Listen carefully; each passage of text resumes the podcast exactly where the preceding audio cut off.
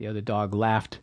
"It means to run fast, and you will never run fast. So, Haste is your name." That night, Haste cried himself to sleep. More than anything else, he wanted to be a shepherd's dog. When the day came for the shepherd to choose his dogs, he came to Haste and said, "Haste, you cannot run fast enough to be a shepherd's dog. I'm going to give you away. You can be a nice pet dog for someone." Haste was very sad. But the next morning, the shepherd picked up Haste, took him into the town of Nazareth. Haste sat in the town market next to a little sign that said, "Free to a good home." A girl named Mary came by and saw Haste.